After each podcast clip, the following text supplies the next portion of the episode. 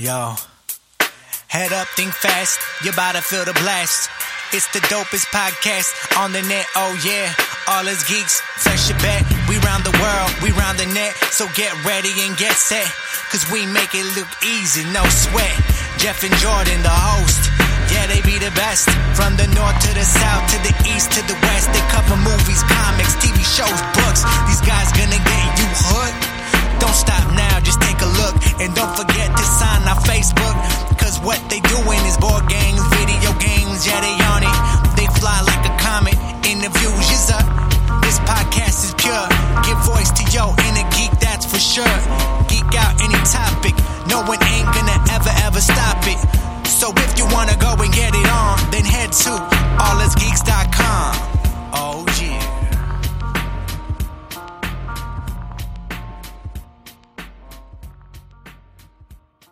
Welcome to another episode of All Us Geeks. I'm Jeff King. And am I Jordan Steinhoff? Perhaps.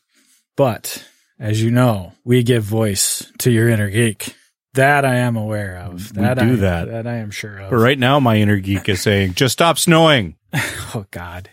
Right? Oh. Holy crap. So we're supposed to go away this weekend. Well. And it's supposed to start back up Saturday. We're it's leaving. Supposed to rain. Yeah. And we're leaving Saturday. Like, we're not leaving Friday. We are, our our uh, reservations and our, our the thing we're going to and everything is all on Saturday. So we're we're going to that uh, Potted Potter thing for part of Megan's birthday. It's like a it's a show. It's like all all of the po- Harry Potter movies in seventy minutes. It's an unofficial kind of comedy. So that's what we're gonna do for as cool. part of Megan's birthday present here. So, but yeah, we, uh, you might have saw my post today was like, got the tickets and everything. And right before checkout, they're like, do you want event insurance? I'm like, probably not. But Megan, do we want event insurance? What's that do? Well, we get a hundred percent refund if we can't attend for some reason. Nah, the only reason we wouldn't be able to attend is if it snows. Don't worry about that. And scene. Snow and rain while we drive up there. It's yeah. like she wants to be a first-year student at Hogwarts. Yeah. But not a main. Just a one main. Of the ones that dies. uh, so, yeah. I posted that episode of Recruits today to our Facebook and Twitter towards the end of the, the day there. I missed that, that I talked one. About. Yeah, it was it was after we talked, but I think I don't remember. It was it was this evening before you came over. I didn't even see it came out a few days ago. I just saw it today. I think I watched it. Uh, so, and I just posted it up since we talked about it. That's about it. I don't know. Do you have anything for general conversation before we move on? Yeah, you know what? I do. Okay. I do. There you just, go. I had a really unpleasant event happen at the Y. Mm-mm. And uh, it, it's really stuck with me because my mother raised me to be aware of the fact that I'm a white male and to be intelligent. I'm not perfect. But I, and I'm not going to go into the de- details because I'm fat and I was in the hot tub. Um, but there's. Wait, wait, slower. I'm fat and I was in the hot tub. Okay, faster. and, and there's just some real unpleasant conversation going on. And the long and the short of it is I try to be a good person. Uh, but for any of the lady geeks out there that I may, you know, have been at a table with at some point and I was dumb, like actually stupid, I'm, I'm just throwing out a blanket apology. I try to be better than that because my mom certainly made the effort to raise me better than that. Uh, but to any of the lady geeks out there, I assume you'll know who you are because I obviously don't. It's just a blanket apology. I, I am sorry for whatever I've done. Must have been some interesting Y time. Um, it's the type of thing that, because the Y in theory has a code of conduct, mm-hmm. and uh, it was so bad that I wanted to report these gentlemen, except I don't know who they are, and and that's really all that stopped me. I if I'd known their names, I I, I would have reported all three because this is just.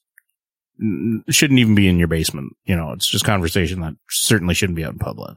All right. Yeah. I guess I was, I've been kind of lucky in that aspect from my gym time, because my gym time was Mayo. It was owned by Mayo. It was all Mayo employees. It was, the only thing is, you know, that, that mess with me is every once in a while I was like, no, dude, we work together. Don't, don't talk to me in this, in this fashion. This is, this is not how this should go. Just eyes in the locker. Let's talk later when we're both fully clothed. That's right.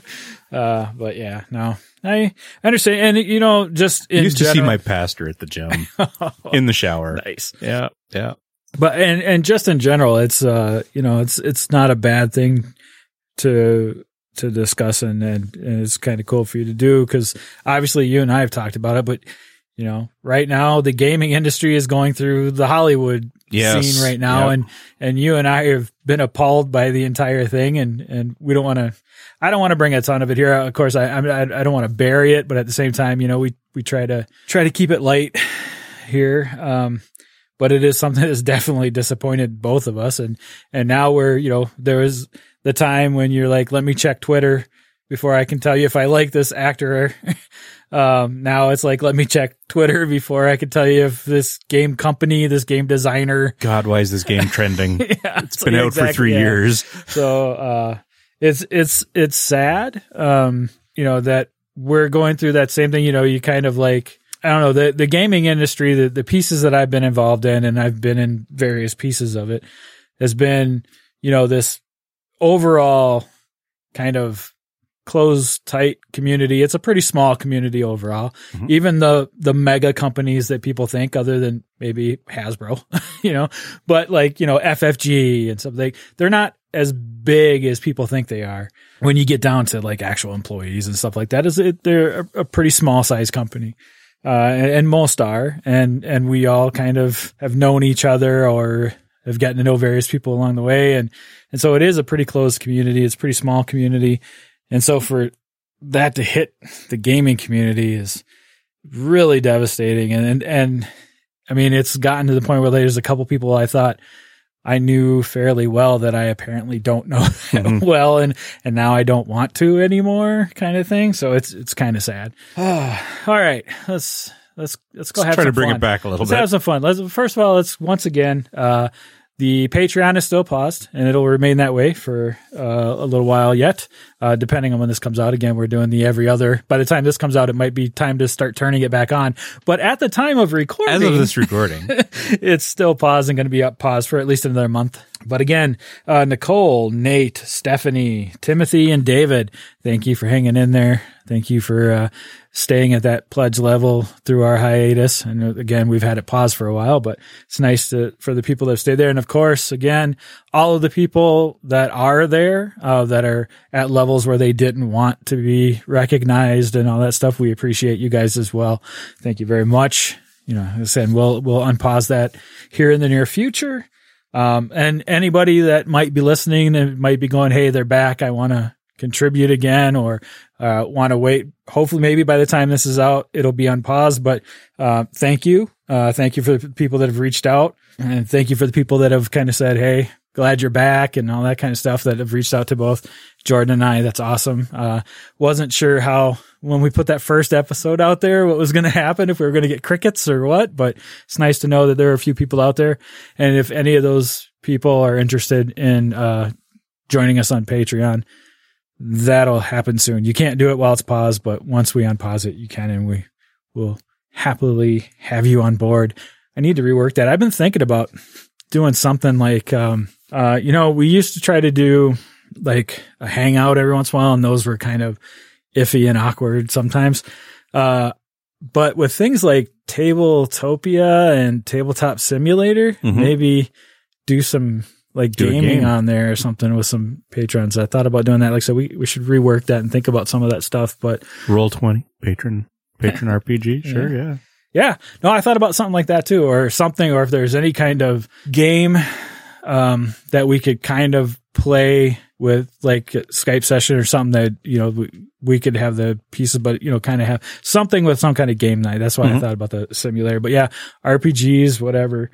Uh, you know, there's a, a couple of us talking about the setting up, uh, again, ARC, um, a, a private A R C server. Mm-hmm. Uh, I thought about doing, you know, it's just some little things like, so of course, if anybody out there, especially people that are on our Patreon account, since you are our patrons, uh, want to let us know if any of that stuff interests you, or if there's something that, uh, you would like, let us know. Okay. Let's, uh, let's move along, shall we? Well, let me, yes. s- since we released, I immediately went back to stat whoring, um, as I am just all about the metrics. And I, I want to know who, who, who, who downloaded six eps in like Eastern Europe? I mean, you, you, we, we got some strange geography. So if you're listening to us now, and it was not an accident, and I won't know times. Because we've got, well, I'd like to think it was six different people. Uh, talk, talk to us about your geography. Hit us up on Twitter, hit us up on Facebook. What is the, the gaming community like where you're at? The majority of our hits are the United States, obviously. Canada, the U K, Germany, those are all big ones. Germany doesn't really make sense to me because we don't really try to make ourselves language friendly. So apparently, I mean, there's a strong English community there, of course. I know many of them. Um, but, uh, are, are you trying to see how many of the stats you can get to drop next month? I, I just, just talk to me about your geography. Let us know. Let us know where you are and and why you found us, how you found us, and why you stick with us. All right. There we go. I think that's the most you've had to say in general in a long time. Well, I brought it down really low. I yeah. figured I had to bring it back a little bit.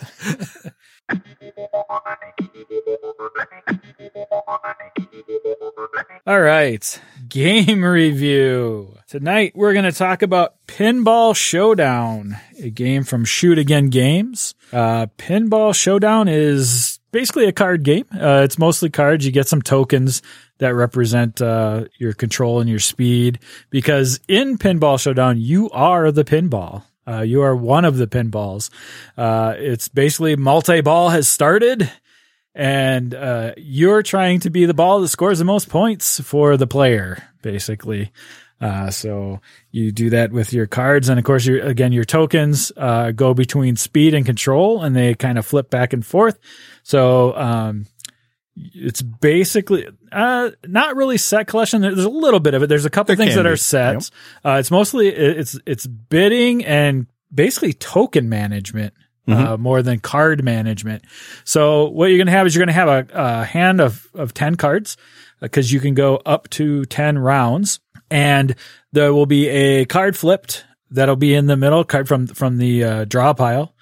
The be or actually at that point, it's not a draw pile. It's just the pile that we flip the cards from, because you really don't draw you back don't redraw, up. Yeah. So you get your ten cards. You, one will get flipped every round, and then everybody uh, secretly we'll put in a card for uh, bidding, and then those cards will get shuffled up. Now, we played the two-player version, so in the two-player version, you know, you're you're shuffling it up because you're trying to like not show who put what in. So, you know, I you don't know if I threw something I'm really looking for or something like that to bid on. Uh, but of course, in a two-player game, it's kind of known because the one card is is face up. I guess really you could change that a little bit and say the other one's face down, and they get shuffled up. Then you'd have a, a little less chance of knowing. Mm-hmm. But it, by the rules, you two in a two-player, you flip them simultaneously. So then you have three cards out there, and uh, you will you will be bidding on those cards, and those cards are worth uh, differing points. But you can't just bid on a card for the point value and, you know, win it and say, haha, I have, you know, five thousand points or whatever. Because you also, if you do win that card, you have to meet its speed requirement. And this is where your tokens, they're two-sided tokens. Again, one side is speed, one side is control. This is where those tokens come into play. So you use your control tokens to bid, but if they're flipped to the speed side, you're mostly using those to make sure that you can actually take the card that you've bid on, because they'll all have a speed value. And once you win it, that's the first part. The control tokens that you put on it to win it go away. And then you have to be able to match or be greater than the speed of the card to actually put it in your, your score pile. So you do have a finite amount of tokens. Again, they're, they're double-sided. They could be either on the speed or the control side.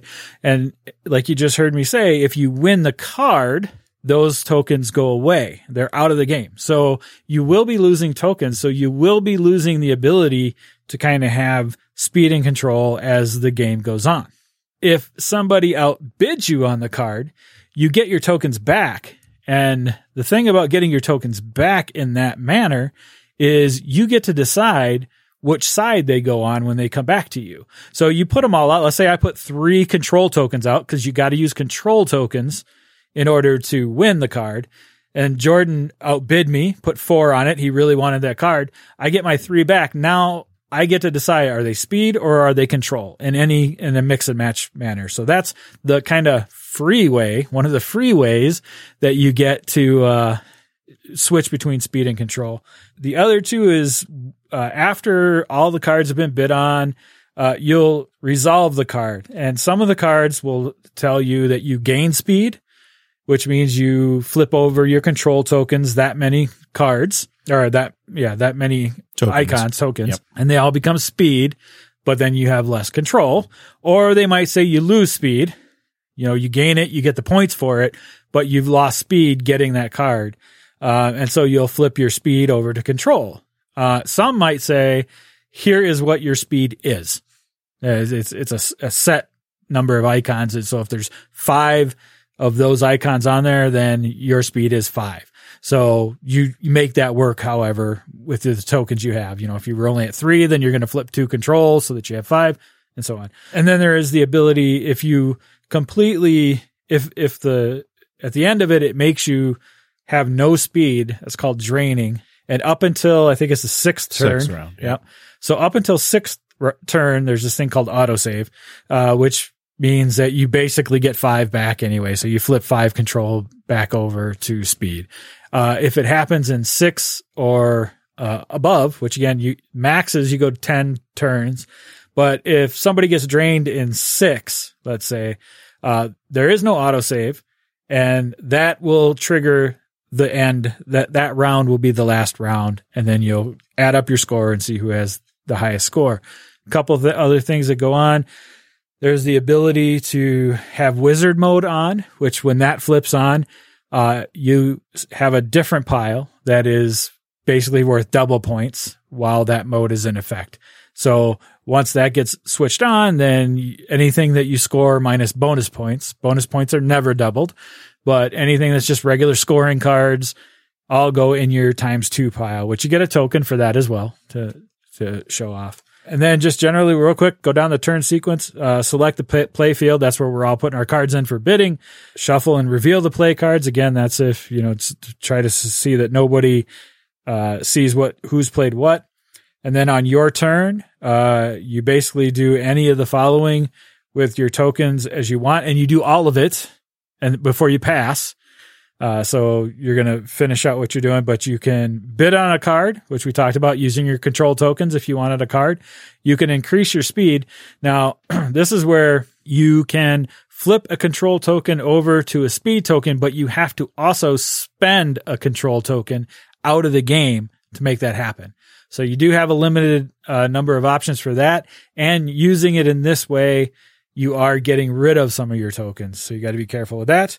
Uh, you can also buy a discarded card. So first round, you can't do that. There's nothing in the discard pile because there's always going to be one card left over. Mm-hmm. Um, that'll be in the discard pile. That'll go to the discard pile. So after round one, if you want the card that's in the discard pile, you can pay for it. I believe it's two tokens. Two tokens. Yeah, two tokens. Again, out of the game.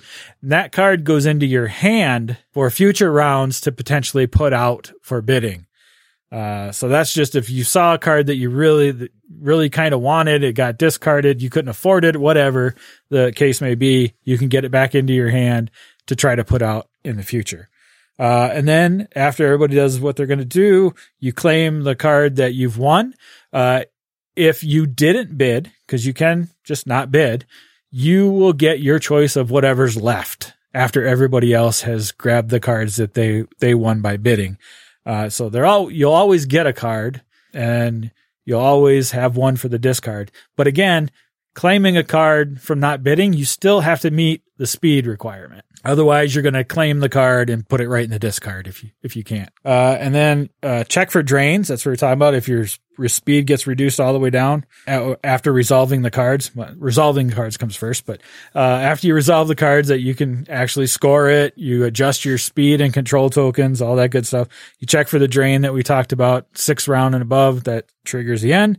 And then you claim any combinations, which are another, there's a set of cards to the side equal to the number of players plus one. Yes. Which are different things, like different combination of cards. If you have them in your score pile, they'll give you bonus points, and you put, and you can, if you're the first one to get it, you can claim it, put it in your pile. Again, these are bonus points, so they always go in your single point t- uh, pile, not your times two pile. And that's it. Like I said, yeah, it goes to up to ten rounds, or Uh, as short as six if somebody drains. And then you total up all your points, and the person with the most points wins.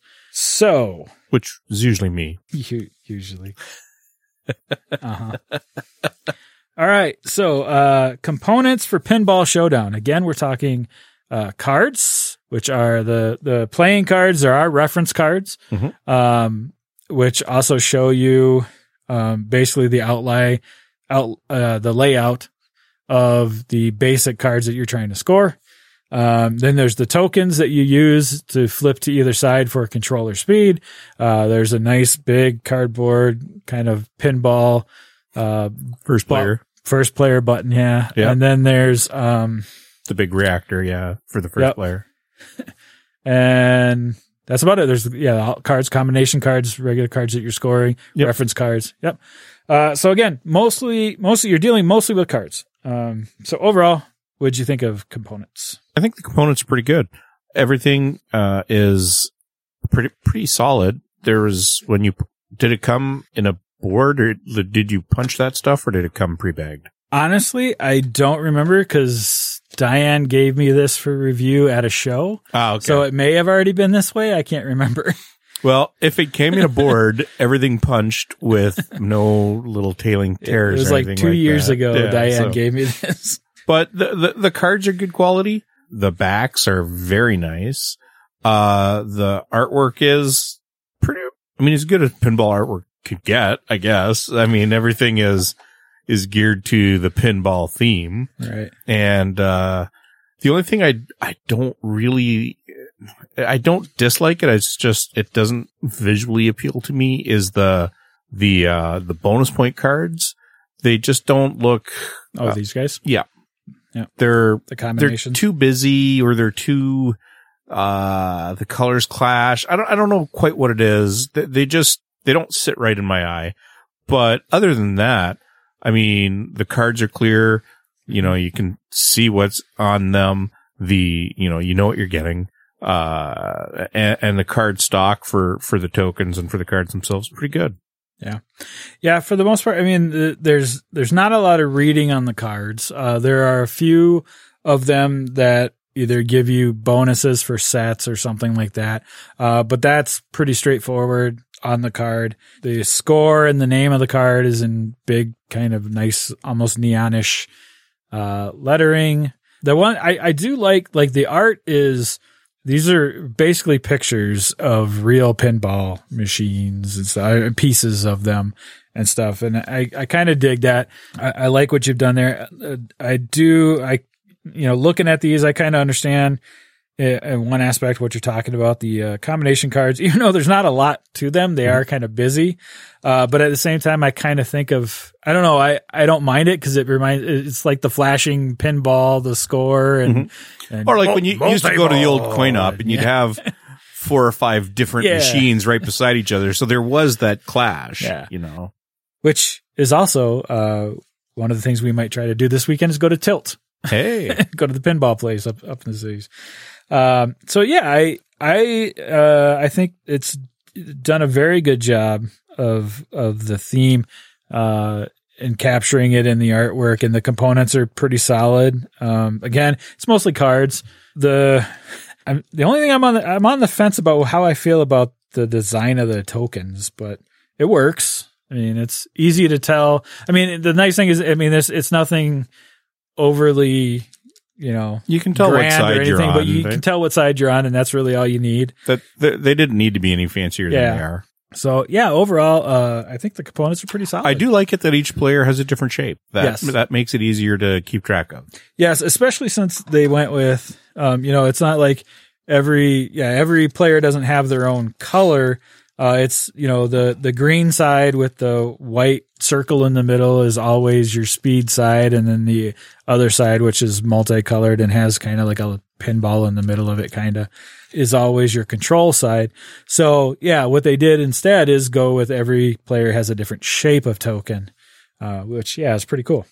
All right, so the mechanics for Pinball Showdown, again, basically I'd say token management, a little bit of set collection, not not a lot of that, and bidding. Yeah, anything. It's it, it's primarily a bidding game. Yeah.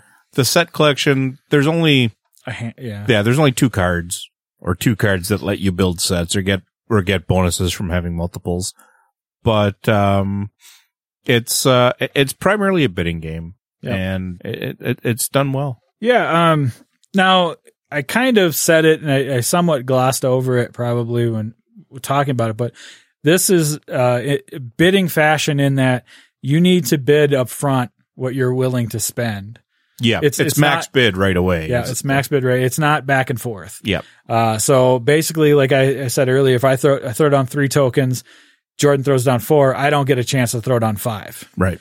Uh, so it, it's it's max bid right away. So it's not that back and forth. So that kind of helps. Also, I mean, cut down the time. We'll get to it probably in a little bit, but. It, It's a little weird, I think, in a two-player game, uh, mm-hmm. which what what we did. But I think three and four, it would work a lot better. Not saying, I mean, it worked, but we're just saying like the unless you really, really want a card, there's no reason for the second player to ever bid. Right. Um, it's always up to the kind of the first player if they really want a card to bid. Almost, at least for us. But mechanically, all together with the bidding and and everything else, I I, I mean, it works well. Um, I, I didn't have any problems with, with how the game kind of played. The bidding works well. The the resource management, flipping cards mm-hmm. or flipping things to to either get your speed back or, or get your speed up, I should say, to to make the mm-hmm. card that you want, or when you lose the bid to choose how you. Bring your, your tokens mm-hmm. back.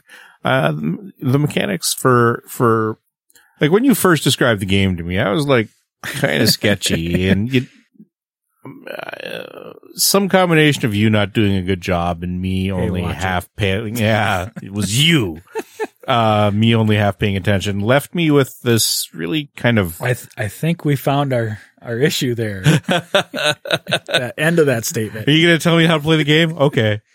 Exactly.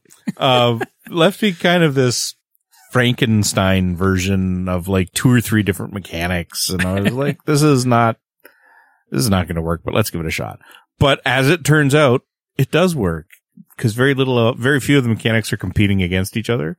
And, uh, all the players are doing the same thing at the same time. Uh, so there's the, the, the mechanics are a lot more simple than, than I was. Led to believe. And yeah, it's, uh, it's smooth mechanically. It's smooth. Yeah. It's pretty, it's pretty straightforward once you get into it. I really like, I think, um, I like the, the token management piece, not only from what you were just describing, like deciding on your, your speed versus your control, but also it's having to spend tokens from time to time to and dwindling yes, down yeah. your the finite supply yeah. gets smaller the more you do. Yeah. So I and I, I think it I like that and it works all all well together and it makes it kind of tight. And again, in a three or four player game, I think that would really be crucial. Yep. Um. So the I. That's that's something that I think is, is pretty cool. All right, so rules for Pinball Showdown. I will start. This is where I ding the game. And there's a couple reasons I'm going to ding the game this way. Um, first of all, I had the privilege of having Diane actually teach me this game two years ago before she handed it off to me. Um, and she had uh, some wonderful examples that she used, she used to um, – teach the game and, and show what was kind of going to go on. Unfortunately, Those did not make it into the rule book in any form, um, which is unfortunate. I mean, I, I can kind of remember, but again, it's two years ago. Um, so uh, I was I was hoping to go through this and see some of that stuff, and that's kind of also brings me to my my second point. Now, it's a, it's a small book. Um, it's not a, you know, this is a small box game overall. Again, cards, some tokens. Uh, so the rule book is pretty small. It's like, uh, what was it? Like eight pages probably here. That you got to go in fours, something front like to back. Yeah. Yep. Eight pages. But you open up the first page, you get uh, some nice visuals of the components and kind of the, what they are and, and, and what each section is on it. But then once you get past that, you start getting into set, setup. Uh, and again, the, uh, So that's three pages, including the front cover. Once you get past page three, it's a wall of text. And that's where this falls a little bit short. Now, again, we, you can read through it, but again, it's wall of text, and some of it is paragraph size wall of text for sections. There was something that we were looking up, and it ended up having to read basically through the whole paragraph to finally find the point in the paragraph where it talked about what we were looking up. That is unfortunate. I think that's a little bit of a turnoff uh, overall. And I, again, knowing some of the nice examples that she had and stuff, I was really hoping to see the visual side of that. So I would say to, to had to do it again, add that four more pages to break it up a little bit with the visuals. It definitely should have had like some sidebars or something, you know, yeah. just something to, yeah, that's to give yeah, examples. Yeah, even even even that there wasn't. It's it's it's straight text. It wasn't like sidebar text or anything like that. Yeah. So even and that little the bit. Headings are not strong in the book, like they don't stand out. So e- even when you're looking for something, you as you said, you got to read through a lot. You know, sometimes. Mm-hmm. Um. So yeah, yeah, depending on what you're questioning or looking up. Yeah. yeah. So yeah, that that's my only unfortunate, uh, or, or that's the the ding is, uh, on the rule side anyway, is the the wall of text. Uh, so teachability for Pinball Showdown. Um, this is kind of a this is kind of where it uh, where I will ding it. It's not a hard game, but with everything being the wall of text and having questions, and we we had quite a few for something that was fairly simple. And having to refer to the book repeatedly and like read page three, read page four, read page where, and, and kind of look for a keyword, just a quick scan and then a deeper read. No, that's not it. Try just quick scan. Okay, there it is. That hinders the teachability. It's, mm-hmm. it's not a tough game. And as long as the teacher has enough games in it that he doesn't or she doesn't need to refer to the rule book often, then it becomes a much, uh, a much better teach. Mm-hmm. But for somebody that's just read it and hasn't put everything into practice yet, or if it's the first time for the entire group at the table, then maybe I think the teachability takes a hit because there's just enough, or maybe we were just having an off night. Who knows? But there were just enough things there going on that we had questions on procedure that referring to the book did slow things down yeah. a little bit.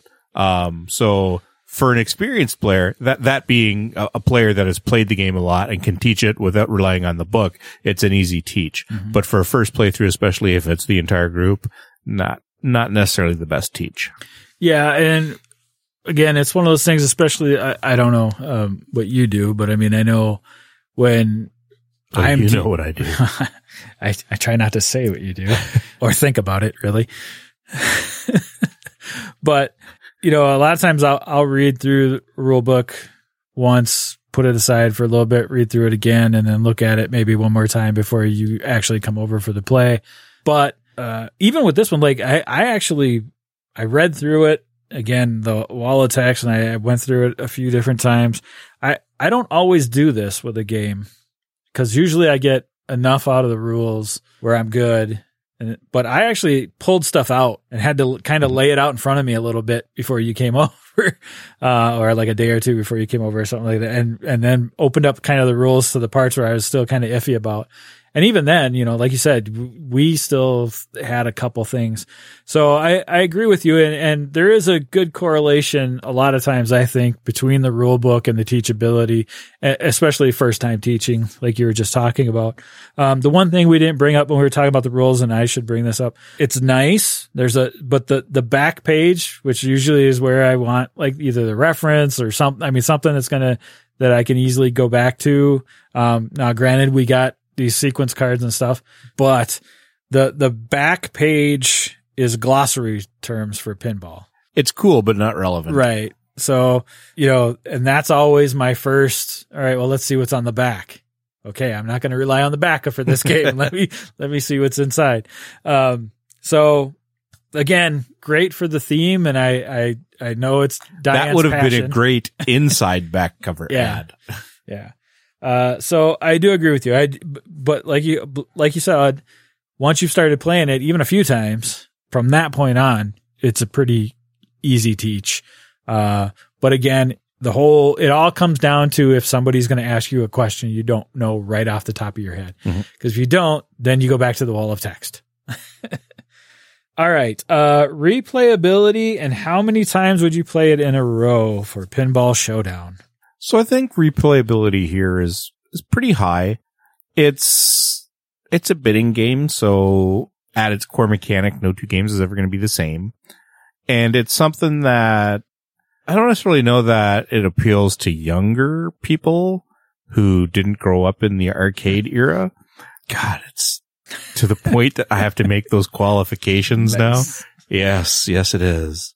I remember putting quarters two dollars at a time into Gauntlet because I needed food badly. Warrior needs food badly. Um, so I don't necessarily know if I like it because I'm the target demo or, I mean, I know I like it because I'm the target demo, but I, I don't necessarily know that it has as a theme, uh, the staying power with uh, a younger demo, but the potential replayability is high, uh, cause it's, it's all random. There's no set setup for stuff, uh, number of players, how the cards come out.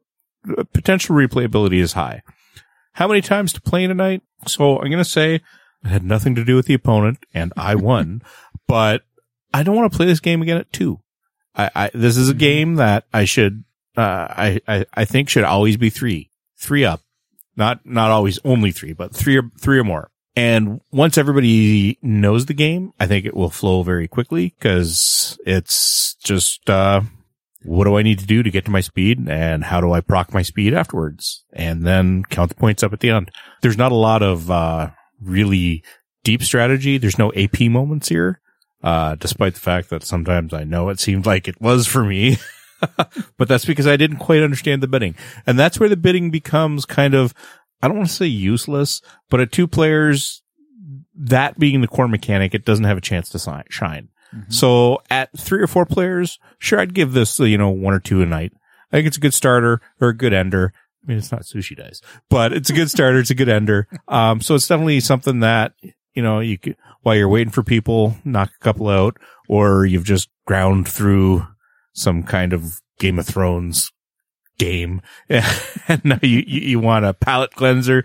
This is it. So, um, at three or more players, I think, you know, yeah, it's something I could see one or two a night. Definitely replayability with the potential for multiple a night.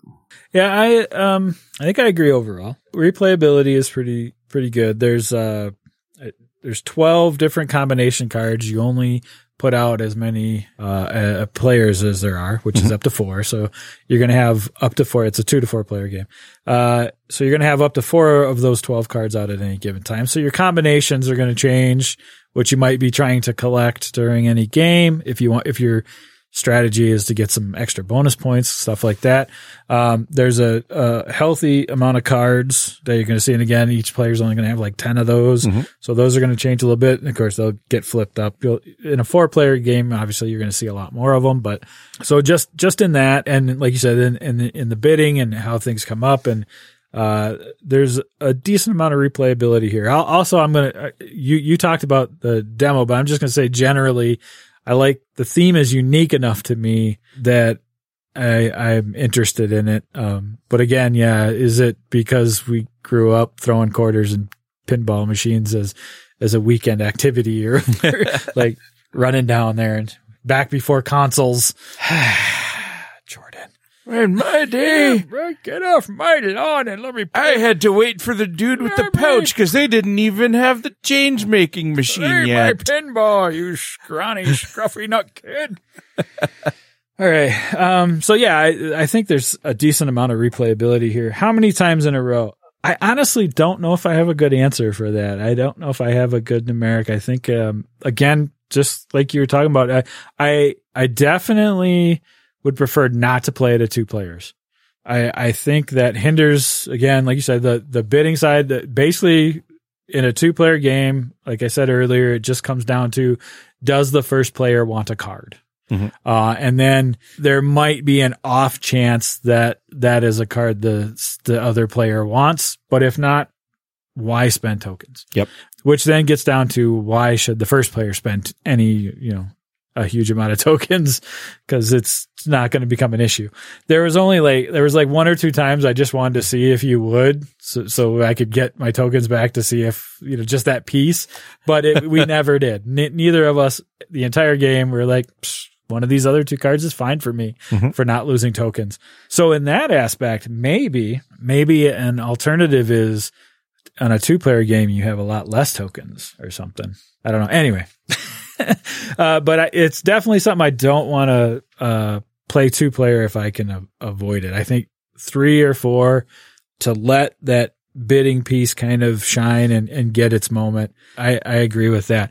So I want to play, I know I want to play it that way and check it out. Maybe next time you guys come over or something, we we can play it as a four player game and see what we think. We didn't have time to do that this time. We just got in the two player games. Mm-hmm. So on the replayability, I mean, I, I would play it multiple times. I th- I'm pretty sure if it was three plus, but I don't have a, I don't think I have a good, good answer for that right now. I'll get back I, to you. I, I'm at, I, I, I'm at the point where I see a potential like hard drop. Like, one game, fun. Two games, good. You know, but is it going to be in that third game where it's like, no, this should never have started? Or is it the fourth or the fifth? I don't think this is like a game that is going to be the only game for the evening. No. Unless things go really poorly. It's like, unless, unless Megan doesn't win one, um, then you're never leaving her I house. Laugh, but I cry. um, Yeah, it, uh, you know, I, again, it's it's supposed to run about a half hour, and of course, once you know it, I, I think that's pretty accurate, no mm-hmm. matter the count. I mean, it, it, as long as everybody understands what's going on and gets with the flow. So, at a half hour game, I mean, yeah, three ish maybe, but yeah, I, I don't I don't see it as like, okay, like you said, I, I, this isn't this isn't this is what we're gonna do all night. There's enough there to be but enjoyable, let- but there's not enough there to. to make it the night. Right. Yeah. But let's be clear. There aren't that many games that we would play multiple times and make it just that game. There aren't that many. I said that many games. I didn't say there weren't games. I just said there aren't well, that again, many games. That's one that also depends on who's at the table. Yeah, that's true too. uh, so yeah, I, like I said, I'll have to come back to that one once we've, we've gotten a few more plays in.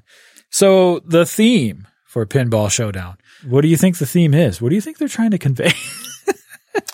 You know, um, we often say that th- it could be anything, but in this case, no. It, uh, her passion for pinball comes through in this game. And even if you renamed mechanics, it would change it from a pinball game to something else. And the theme here is very strong. You got the big first player reactor, got the, uh, you know, the cards have bumpers on them, you know, indicating how many are in the deck and, you know, their speed and all that stuff. Um, the, the, the box looks like an actual photograph of a real machine. Uh, and as, as you said is. With the cards, you know, so it's, it's, um, it's strong. The theme is strong with this one. And, And I like it. Yeah, I, I do too. I I'm I I like the fact, I said it a little bit I think earlier, but I like the fact that I mean it, it's you're you're the pinball. You it know, is. You're, you're not it's a like, really different mechanic, right? It's it's not like and, and it's fun, kind of fun. You're you're a pinball in a multi-ball, yeah. trying to score the most points for the player, right? It's yeah. not so it's not like You're, we're each taking our turn to become the highest scorer on this pinball machine. You know, that you might, I mean, you would expect that. Yeah. I yeah. mean, there's not a lot of games like that out there either, but you would kind of expect that. But then you start getting into it. And it's like, no, you're the ball. Well, you're trying always to... the hero, never the sword, yeah. right? So you're the ball and you're trying to control your own speed and give some control so you can swerve around and grab mm-hmm. those points off of that right trigger or the drop, you know, all that kind of stuff. So I, I love that. I just right off the gate, learning about the game, I loved that piece because it's like, okay, I haven't done this before, you know, in, in this way. Uh, I like pinball. Uh, I get to be a pinball, you know. Okay? I, so the theme, you're absolutely right. The theme is rich. The theme, her, her passion for, for, for pinball machines come, definitely shines through. Uh, like we said, all the way to the glossary of terms on the back, and it, it it's, it's strong. Um, I really enjoyed getting the chance to play as the pinball. Mm-hmm. It was very cool. Yeah.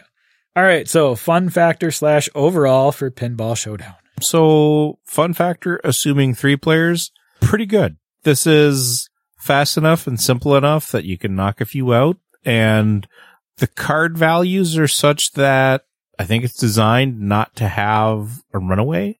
I think assuming everybody is getting something that they want every turn, well, not every turn, but people are getting sufficiently engaged that they're getting something every few turns to help themselves, mm-hmm. whether they're managing to complete a set or, or whatever. Uh, I don't think there, there should ever be a runaway. I, that's just the impression I get. Um, so I think it, it, it's fun both for the kind of cool pinball aspect of it and, and just in a basic mechanic, I think it's designed well to be fun.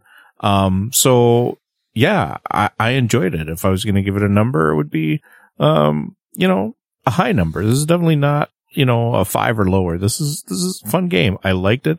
And I definitely think, uh, yeah, we should play it the next time we do Gloomhaven. Cause I think, uh, I think it's sufficiently fast that, uh, yeah, we could knock out two or three and, and get some input. And, and, and I think it's really solid. Yeah. Yeah. High fun factor.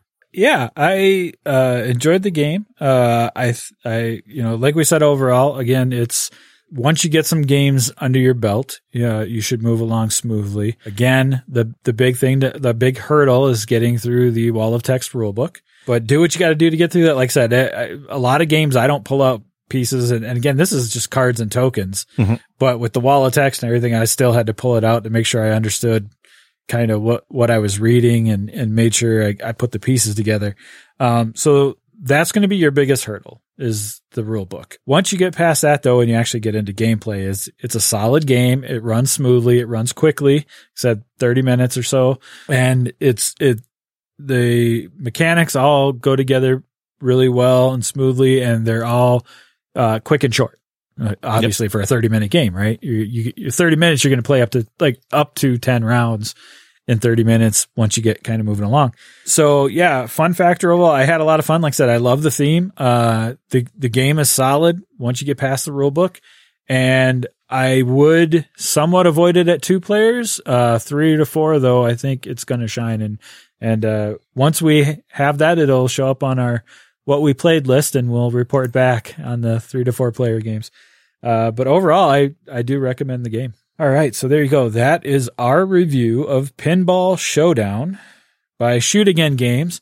Uh, for anybody that is unaware, at the very least in the show notes, I try to put the link to Board Game Geek. Um, so that, that usually shows up in the show notes for any game review. So check the show notes. And of course, you can just go over to Board Game Geek and look it up yourself, but it is in the show notes.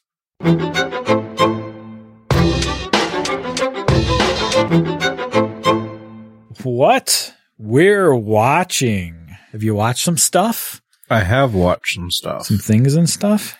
Some stuff and some things. All right. You want to go first? You want me to? I'll go first. Uh, so it's actually been, um, grinding. Well, not grinding because I like it. But we finally finished off the first season of The Magicians again, and nice. We're into the second season. I got the look from my wife that indicated that I am far too analytical. She's a main. We know she's not really dead. She's still in the credits. And spoilers for those of us on season four. Yeah. I just read it five minutes ago. It's not a spoiler anymore. And then uh, Counterpart season two. I'm working my way through that. Um, that's done. So I'm apparently I missed it. So I, I'm now catching up. And I really like that show. It's J K. Simmons. I don't know if I talked about it. No, I'm sure, because it was last year. Um, so he's, there's, actually, it's, it's, it's a funny coincidence that I found that started Counterpoint, because we were watching, what was it called? I forget. It was on Netflix. It's a German show, uh, with this nuclear reactor with this, um, this little room underneath, uh, a cave, and the cave. Rain? Yes. Rain? No, not Rain. No. No? Because that's, Dark, um, yeah, Dark, uh, whatever. And yeah. One of them takes you sixteen years into the past and sixteen years into the oh, future. Oh, it was just Dark, wasn't it? Yeah, yeah. Maybe. Yeah. Um, and then I found it. This one also set in Germany. Um, and it's a room under a building that leads you, uh, that is a bridge to a parallel Earth. And I'm like, what do the Germans have with? Are they just trying to ease us into what, what kind of technology they have? Or? What do the Germans have with rooms underground and then time travel or alternate, you know, universes? Ah, uh, but anyways, I like that because um, in one reality that is our reality, J K. Simmons is a bit of a, a pushover, and then he meets his other self, mm-hmm. who's all guns out, you know. Kick ass all the time. And then he learns the differences of, you know, not only himself and his other self and, you know, his wives, his families, all this stuff. It's, it's really good. It's not just the drama of the, of the espionage. And then we went to see The Prodigy, the movie, not the band. And we shouldn't have. And I'll leave it at that. I don't know. No.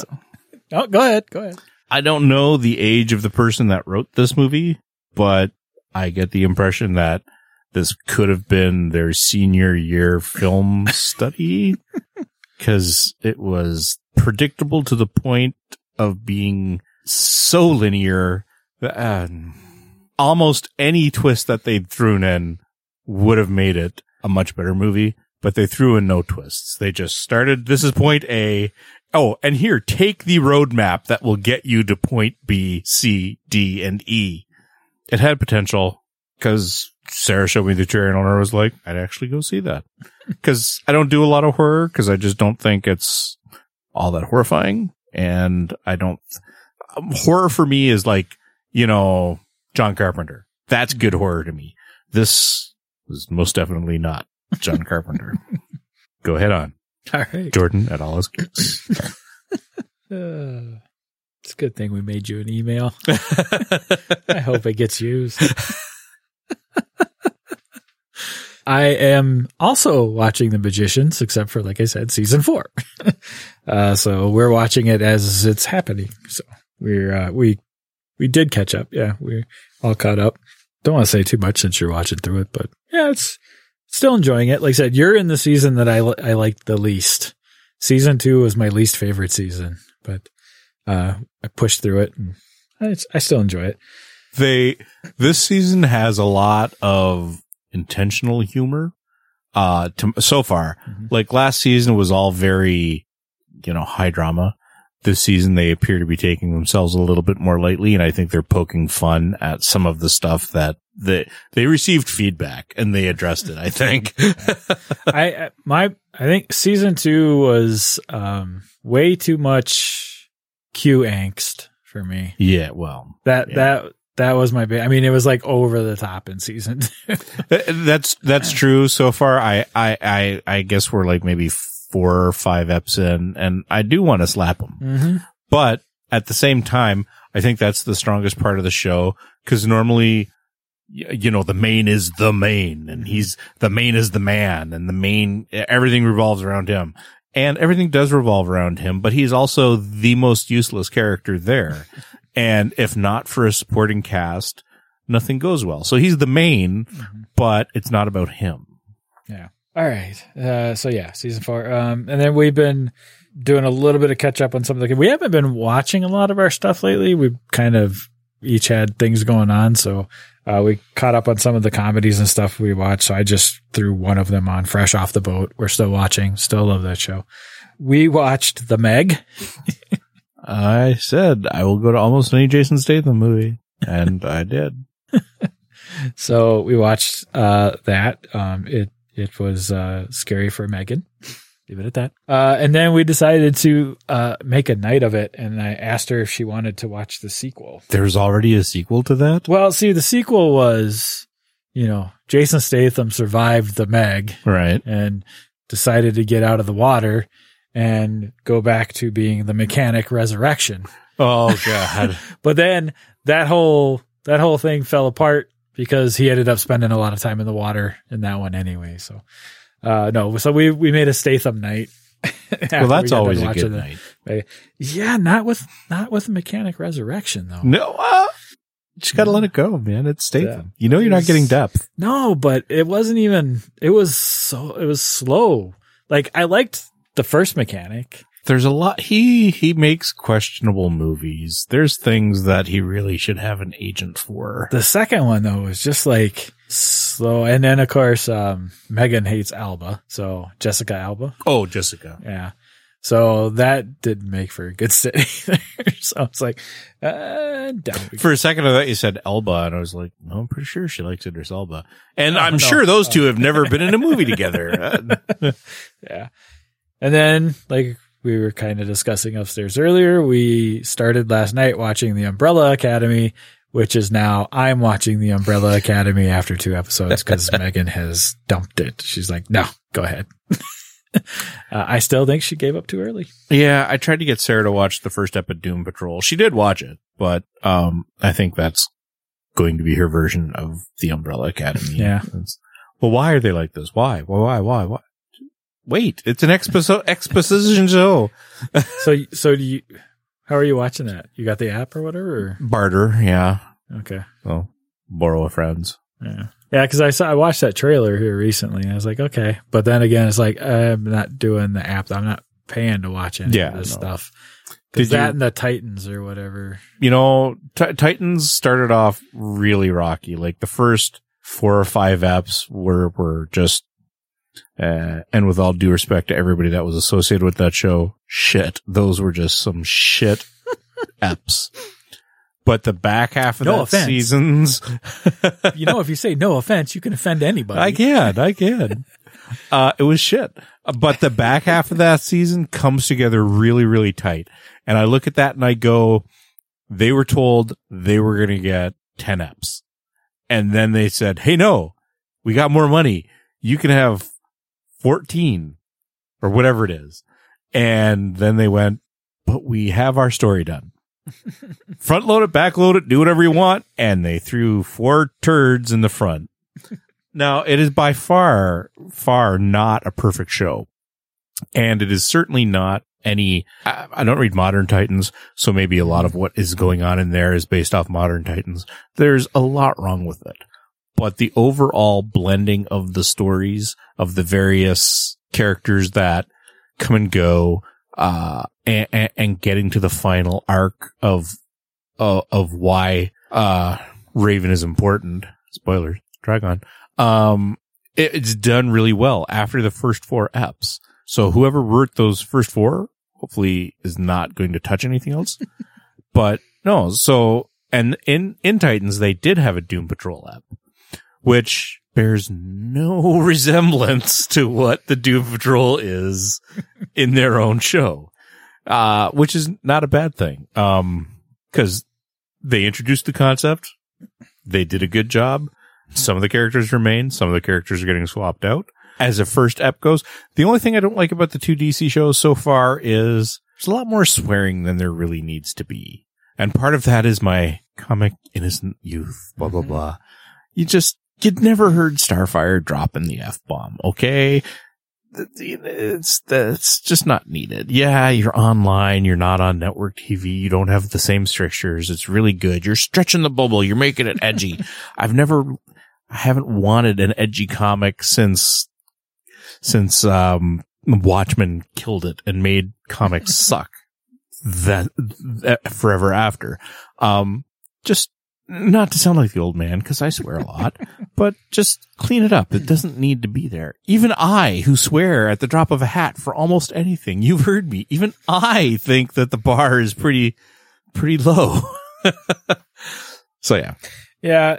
Um, I don't know if we've discussed it before, but I mean, like, uh, the, the Teen Titans and the, and then when it just became Titans or whatever, that was actually one of the few D C titles that I did really enjoy and kind of stuck with for a while. So, uh, to see that kind of come, but like you said, even, you know, and I heard about, you know, the maturity of the, the series and everything, but it, I agree with you. It's like one thing to hear whatever, you know, and things that happen like in a Deadpool movie, because that character is that, mm-hmm. right? You expect that. That's, that's canon pretty much. Titans, again, unless they've gotten gritty and, and edgy in, in the modern times, that would be completely out of place for me, I think, as well. It's not, that's not the Titans that I would expect to see. Of course, I'm also the guy that, uh, is a little irritated at all of the, uh, happy-go-lucky Cartoon Network versions as well, but I want something in the middle. D E E N T I T A N S. Yeah, yeah, yeah. Uh, oh, so, you don't yeah. cut me off with the yeah, yeah, yeah. All right.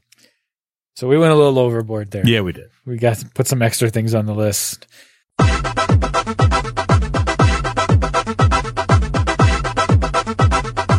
What we're reading slash listening to. My list is small because I've I keep my podcatcher at only keep two new apps, and everything is filled up, and I've dropped a couple, so I'm just going through all my podcasts right now. I'm listening to, I've just started uh The Dead Rogue by Pavel Kornev. It's a lit R P G book. He's, uh it's translated from Russian. He is a witness in an ongoing court case, and he decides to go online one night and uh get into his online video game, his online M M O, and um he gets trapped online. The organ- this is not a big spoiler. This is all the first first chapter. No, I know. It's just- the the argue the the uh the criminal that he's about to give witness to for, I should say, does something, so now he's stuck online. I'm like, okay, this is not new, so hopefully it'll at least be interesting. I mean, I'm only like two chapters in. He's just, oh, wh- where it goes interesting is the hacker that does this to him, and they do not explain why he can't just unplug, um, or be unplugged. They, they never do that well. Mm-hmm. But, uh, the hacker did something to his account, thus turning him into an N P C. So he's the dead rogue because his character was a rogue. He, the hacker did something to him. He died, and he came back as a skeleton. He's an, he's an undead, uh, N P C. So like the first, as they do, it turns into a stat talk and skills and stuff like yeah. that. So then the first half of the first chapter is talking about his, his living stats. And then the second half, after he's dead and realizes he can't get out, is trying to deal with statting and restatting being a skeleton. It's, it's, it's amusing so far, if nothing else. Like I said, I'm very early into it. So, but apparently it's also a series. So we'll see how that goes. That's it. Okay. Podcasts um, and that. So I actually uh, decided to ease back in. Ooh. And I went and looked at uh, all the comics that I had downloaded and hadn't read yet. So I did start reading some of those again at night, although I'm so damn exhausted by the time I get to bed that I don't, I get through an issue or two. But I started reading uh, Sex again, which now has me back to, since it's been What do so, the words mean? Exactly. Since it's been so damn long since I read it, I'm back to, why is that one highlighted? Why isn't this one highlighted?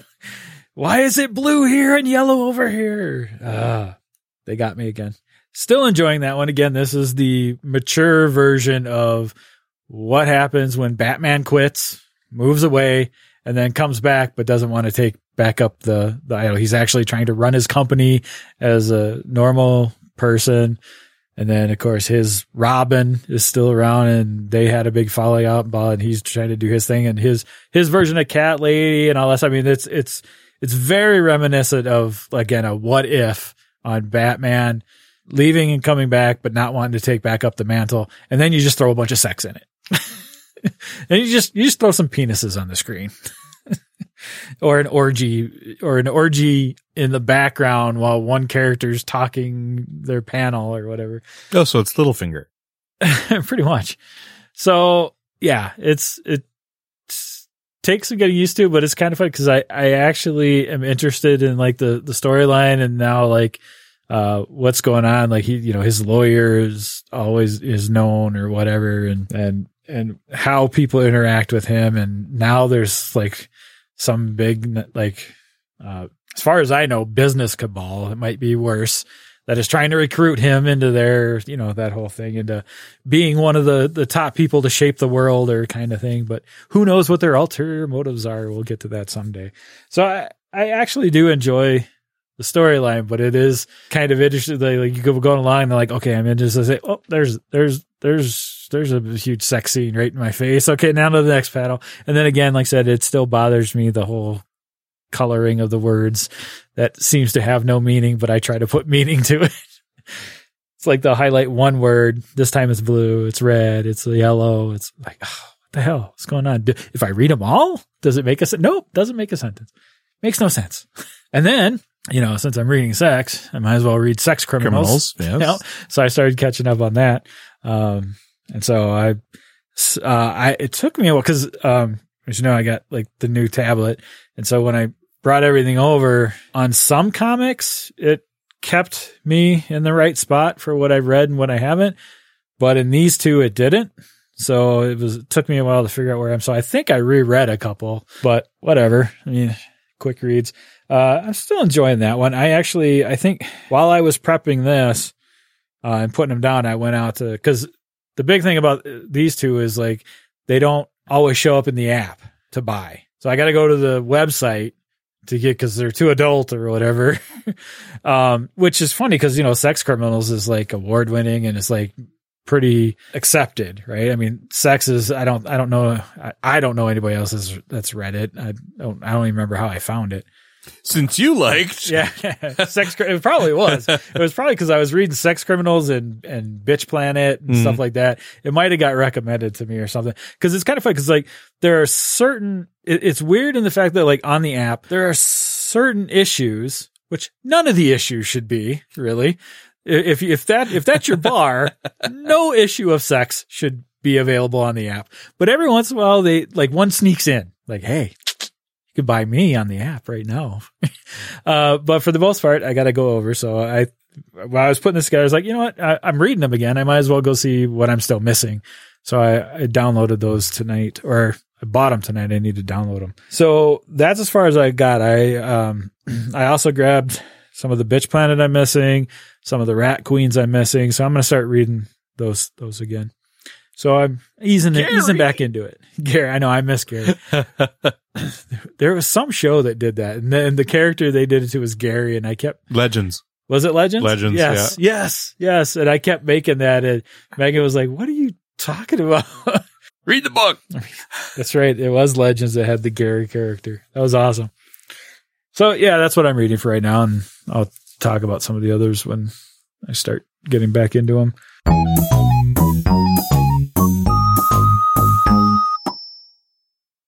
What we're playing. Want to go or you want me to go? I'll go. Okay. I actually have a bit of a list this time. What? Because uh, last weekend was supposed to be our R P G night. Oh, I was. I thought you were going to. I was like, we, we didn't have anything scheduled. But you flaked out, so I had a lot. No, it was my Rochester group's R P G night, but then um, one of the dudes had an, had a conflict and couldn't make it at the last minute. So we turned that into general gaming. And I got in...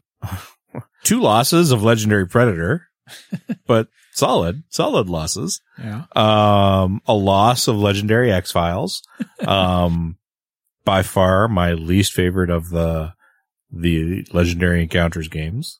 Should have been a home run. It's the X-Files. I don't know about you. It's, I love the X-Files. It's an encounter. It's an encounter. It's an encounter. Just a legendary. No, it's an encounter. Okay. Um, up until Doggett and Reyes, it was five-star T V. So, you know, in the normal encounters, you have to scan whatever, mm-hmm. the wilds and the predator, blah, blah, blah. Yep. In the X-Files, and I don't know why they did this other than to add a level of dickishness, uh, you actually have to scan the headquarters, too. Everything comes out face down. So you don't know who is there to recruit until you scan. Mm-hmm. And it's dumb. It's just a dumb mechanic because we've lost at it four or five times now. And the only thing that I can come up with that makes this playable is if one per- person, his sole job is to scan the conspiracy area so that you know what's coming out, because they do. It's theoretically a, good, a solid game because it's the X-Files.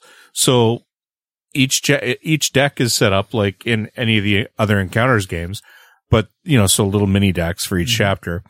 And then you throw in informants and clues and stuff like that. So there's things you have to find, but you spend so much time scanning or recruiting that it's never efficient. So it just strikes me, you always have to be four players. One person has to be dedicated to revealing everything in the conspiracy section. One person has to be dedicated to just revealing everything that you can buy so that the other two people can actually play the game.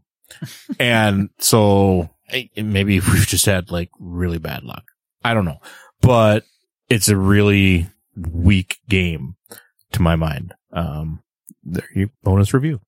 Um, introduced, uh, Sushi Dice to some people up there. I, I tried to point out that it was a bit of a speed game. Mm. It did not, that did not sink in until the first time I got the dice. And it was like, bam, bam, bam, ding. Okay. All right. There's, there's a lot of standing there, rolling the dice, you know, calculating, contemplating what's it. No, you just go fast. You got to commit early. Um, got in a game of Age of Sigmar with, uh, Jordal on Sunday, and I beat him, but not by design. I did, however, get the win. And then still doing some painting. I finished my Demonettes. Uh, and I'm now working on my Slaanesh Lord on a demon mount. I have seven figures left for Adepticon, so I've got seven figures to do in a month. And uh with my Mondays off now, hopefully I'll be able to get these knocked out and get there with everything painted as opposed to having to paint in the car. And uh that's that's it on the gaming side. All right. Well, um since the last time we recorded, we did have a game night. Mm-hmm. Was like right after we recorded, actually. uh, we did not play Gloomhaven. We did not. So we did play Forbidden Sky uh, for the first time. Megan, uh, that was one of Megan's Christmas presents, and she loves the Forbidden series. So she uh, broke it. She she took charge, helped to teach it. Forbidden passion. So uh, we played multiple times and never got off the planet. Stupid storm. Um. But to Megan's credit, she let we, us go we home. Moved, we moved on to other games, and she let you guys go home. It's so it's such a proud day when they grow up. Have to be a win every time. Yes, it does. uh, we also played some Sword Crafters, yes, which was a fun little game that we'll hopefully review in the future. Mm-hmm. And of course, as Jordan just mentioned, we played Sushi Dice. Lots of times. It was uh it was basically you guys were ready to go, but then you were the one that was like, all right, no, no, no. Yeah, we'll pl- we gotta play Sushi Dice, and played what, at least three, three or, four. or four. Yeah. yeah. According to B G G, we're up to forty one. Yeah. Which again, playing Sushi Dice three or four times is no it's not a big minutes. thing. Yeah, it's, it's a quick game. Uh, unless you play it with Jordan and his group. Apparently. Don't blame me. It's just his, it's just my other group. Uh, and of course, uh, one of the other things we got to do is you, I, and Megan got to play some Sea of Thieves together. Yes. Yes. Since the last time we recorded. So we jumped on a brig and grabbed some treasure and pissed off some bored players that were trying to sink us. And then my tax person showed up unexpectedly. And so then we pissed them off more because we were down a person, and we just led them on. So if you look to your left, This is an island that has a cannon that will try to shoot you. Keep following us, please. As we look over to your right, this is a big storm that we're leading you into. I hope you've got your planks ready. So yeah, they, they caught up to us at one point and cussed us out for uh, uh, not fighting them. It's like, oh, sorry, we didn't just yeah, roll over yeah, for yeah, you. Yeah. Yeah, we're down a person. We're on the one ship that can sink the fastest. Nah, I think we'll just lead you on a low tour. And it, it was, uh, we were still in the party. So I, since I'm on P C, I can hear both. Mm-hmm. But uh, Megan couldn't hear them because she was still in the party. So she's like, what do they say? What are they saying? It's like, whatever. It's just like, so stupid. But they, so we led them on a chase for like another hour. We were just like, eh, okay, come on. Give we up, don't have dudes. Anything. We're empty. Yeah, we, we already turned in all our, our lush stuff. So come on along. This will be fun. Sit right back in your ear, yep. Dale. We uh we uh kited a, a skeleton ship over to him too. Like, oh, nice. The skeleton ship started firing at us, and so I I swerved us around to them, and it broke off from us and started firing on them. And yeah, it was a good time. Um, and then of course I've been playing ARC Survivor Evolved, or uh, Survival Evolved, I believe. Um, so yeah, they had their big holiday, their Valentine event over the weekend. They did cancel the two times event. They originally said they were going to do it, and they finally realized that's a bit much because the servers are already tanking over the weekend. So I've, I've mentioned, you know, it, it could be really laggy, um, and it could be pretty glitchy at times. Here's here's the perfect example of glitchy that just pissed me off. So over the weekend, I lost three of my dinos. So the first one I lost was one that I bred for the Valentine's event because breeding was faster. Um, so uh, I bred an Ankylosaurus, which is pretty valuable to the game. It's a good utility dinosaur to have.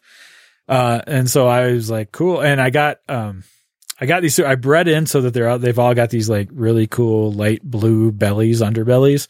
So I was like, cool. And I could start selling them. Uh, so I can start getting some of the metal back that I've spent buying all these dinos from other people.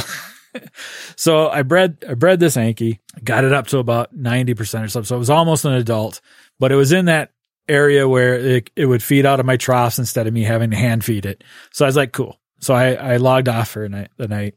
Is that ninety some percent? Had, I made sure I went out. I got all the berries and everything, you know, that it would eat and stuff. But then filled, the Godfather showed filled up. up all my troughs. Well, so I log back in the next day. It's gone. Now it's not, I don't keep them out in the open. I have a pen built, like a, you know, wall, ceiling, the whole bit. It's gone. Everything else is still in my pen. It's gone. I was like, what the hell? So I start, you know, I'm talking to people about it and stuff, and they're like, oh, maybe this happened, maybe this. I'm like, they're like, do you have this? And I'm like, no, it's solid ground because I didn't put a floor underneath them. I actually just used the regular ground and just put walls around it. I was like, no. They're like, well, maybe something aggroed it. I'm like, because sometimes when, especially I, I got a pretty big base that I built up, uh, especially for where the dinos go, because dinos are kind of big. um So sometimes like the wall, like the dinos render in first and then your walls render in. So they could kind of theoretically walk out if, right. if something aggroes them. So they're like, well, maybe something aggroed it and it walked away. I was like, well, every other dinosaur around it is in the exact same space I left it. So that's a pretty specific aggro. Cause if it, cause you know, most of my stuff, if it aggroes one, it aggroes them all. Are you Jeff King's Ankylosaurus? Yeah. It's like, all right, let's go. So I spent two days trying to find that damn Anky. In the meantime, I lost my battle bird because I was uh, flying around. I was like low to the ground. I was like skimming the ground, looking at, at stuff, and I disconnected. And then I came back, and I came back to basically my base. There was no, usually like when you die, you know, there's a marker. Here's, but by the time I got back in, there was no marker. It's just like, you died. Here's your base. I was like, Sk-. So then I grabbed one of my other R Gs, which is my my heavy lifter, the one I use that carries around my Anky, because my Anky is usually full of metal. Uh, so I, I fly out and I fly where I think this damn bird is. So I spent an, the same two days, basically, or another day and a half on top of the other one, trying to find my damn battle bird. Uh, then I'm pissed off. So then I go back. I grab one of my alternate Ankies. I go out to do some farming. I sat down with my, my heavy lifting bird. I have him drop the Anky. I set him down. I get off. I get on the Anky. I turn around. He's gone. So now I've lost an, an Anky and two birds, two Argies. So I'm pissed. And I flew halfway across the map to where the metal is. And now I've got an Anky full of metal that I don't want to give up. So I'm land crawling back to my base. So I do that. I finally get back. I go back out. I find my heavy lifter. He's flying around. I'm like, come on, you're coming back with me. Never found my battle bird. Just pissed off about it. So now I'm down to battle bird and an Anky. So today I log on. No, yesterday, yesterday I logged on. Somebody's like, hey, is Geek here? I'm like, yeah, what's up? Uh, your, your bird's over here. I'm like, you found my bird. And again, I was skiffing. Right. So I'm like, when I went back over there, because there's a whistle, there's like a follow all, like anything that you own that hears it will follow you. So I'm like flying all around that way, close to the ground, whistling like left and right, just trying to get the damn thing to hear my whistle and follow me. Don't find it anywhere. So I'm over here at the volcano, which is where I disconnected, supposedly. And way back over here, above, high above the river is where these people found my bird. Nowhere near where I was. It's like, all right, not going to sweat it. I get my bird back. So I get, I get, get the bird back. And I was like, great. Now if somebody could just find the damn Anky that disappeared from my base two days ago, I'd be happy. Logged in today at lunch. That damn Anky was in the spot it disappeared from in my base. Two days it did not render. And I thought it just vanished somehow and walked away. That's a hard glitch. Isn't that is ridiculous? It's like, I mean, seriously, like dead. Like this is the exact. I know this is the exact spot I left you because I knew where to put you so you could get to like at least two troughs in case one emptied. Exact spot I put him. I walk. I walk in expecting to kind of walk around everything else that was in there to go do something.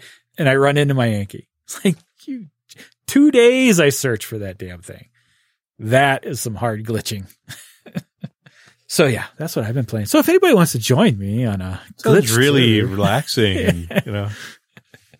Uh, all right, so there you go. I think that'll be another episode for us. Anything you wanna wanna part with? Got all your talking out and got general? It all out. Got it all, all front loaded. Right. Yeah, awesome. All right, everybody. Well, thanks for hanging out with us. And of course, I'm Jeff King, and I am the Canadian. Thanks for listening. Two days. Thank you for checking out a United Geeks Network family member. If you enjoyed it and are looking for other online media with a geek culture slant, head over to united geeks network dot com where you will find Geeks of the North, a hobby and gaming podcast from Laval Province, discussing all aspects of the miniature wargaming hobby. The United Geeks Network. You can broadcast your geekiness at united geeks network dot com. Uh. Uh.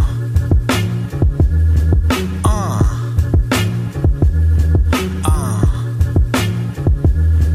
Uh. The podcast do that cause all us geeks we last at all is geeks dot com. That's where we unleash the bomb. Jeff and Jordan from coast to coast, best of the best, the number one host. So put up your cups and toast cause here the end we approach. But come back for more raps, more fun, more laughs, more this, more that, up and down the mat, cause we geeked up, and thanks for showing love, we give our viewers thanks, with knowledge in the bank, cause y'all are top rank, and never should be spanked, so thanks for tuning in, and giving us a spin, cause here we win, win, win, cause that's how we always been, well it's been fun, it's been real, till next time stay chill,